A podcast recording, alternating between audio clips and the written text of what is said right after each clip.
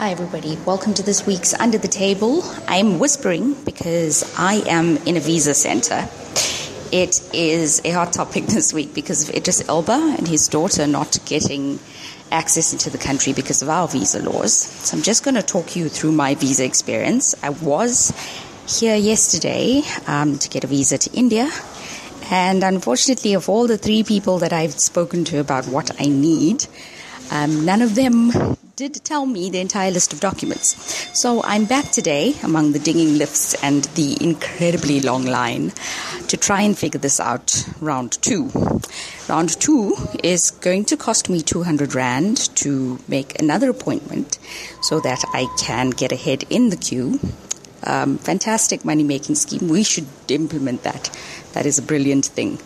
Um, it is an Indian visa, and therefore, I don't know, maybe it's a preconceived idea that maybe it would have been a little bit easier, seeing as I am Indian. But the woman behind the counter has been giving me dodgy looks since many of us have been sitting in the queue and then phoning the call center to jump the queue.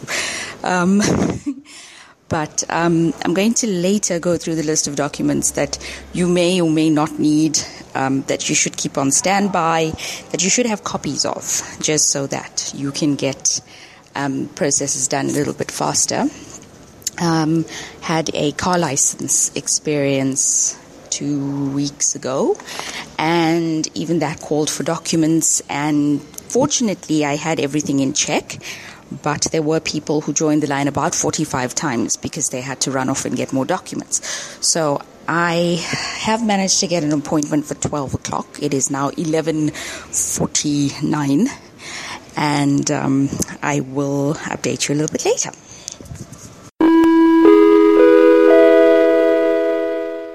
Hey guys, it is two and a half hours later, um, and I am finally done at the visa office after day two of sitting in the visa office. Please know that for some of these appointments, you're going to have to make an appointment for that amount of money at the Indian consulate. It's 200 Rand. I'm not sure what that cost is at other consulates, but you're going to have to find that out if there is a cost. Jumping the queue by making an appointment is a good plan because otherwise you could be sitting until it closes and may have to come back tomorrow.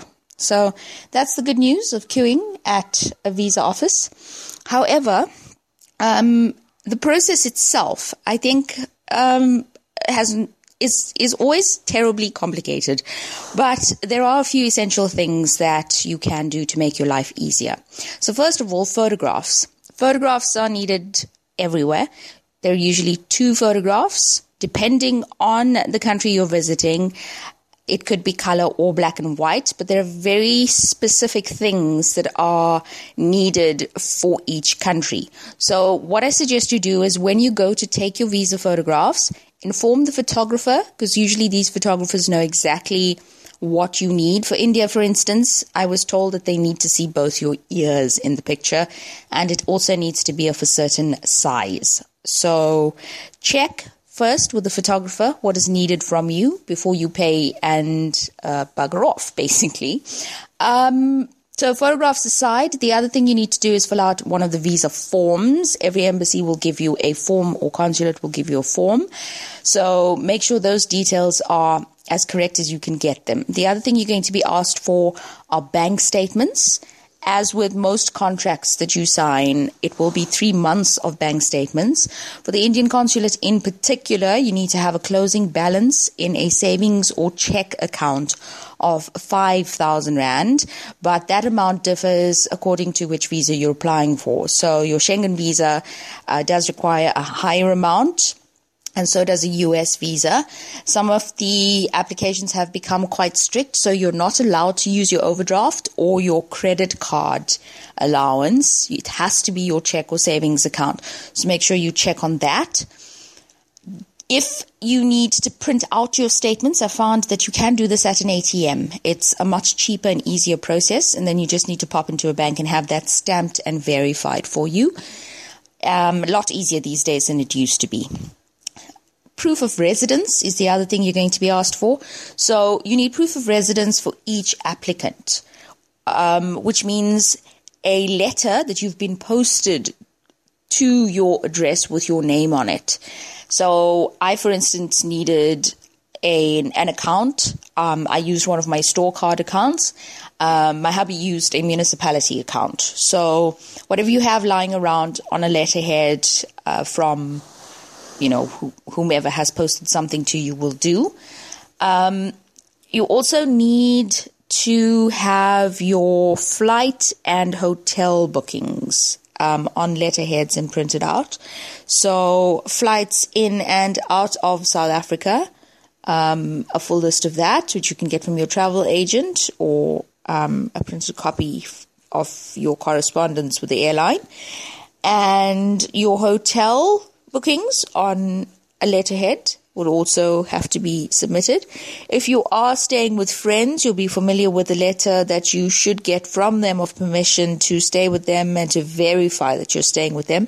If you're traveling on a business visa, then there's the letter from your company that you need to prove that you will be out of the country, but you do work for them and you will be back. That letter should state dates um, of which you'd, you'd be away and the purpose for you traveling, of course, um, whether it be a conference or a meeting or whatever the case may be. Um, other than that, do make sure that you have as well those unabridged certificates for your children. Children uh, will require letters of permission from both parents and signed by both parents um, to either leave or come into South Africa. So make sure those letters are written, signed, and dated. Um, all children under 18, because uh, technically they're not adults, of course, they need guardianship. So that's the basic rundown of things you need to go get your visa. Make sure you have your passport. Don't leave your passport at home.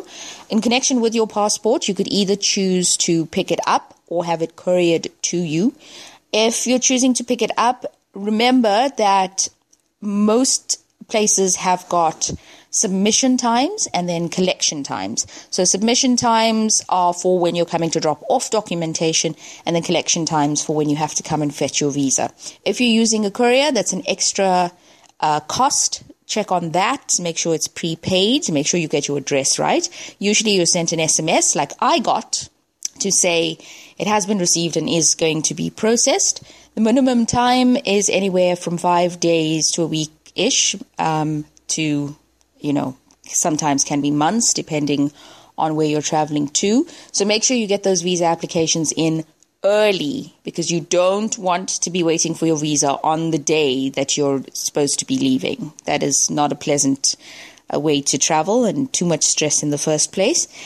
Um, my other advice when traveling, of course, is keep your passport safe. Make sure that um, you have copies of documents or um, you know, that have been printed and signed and stamped by a commission of oath so that you verified it, certified copies.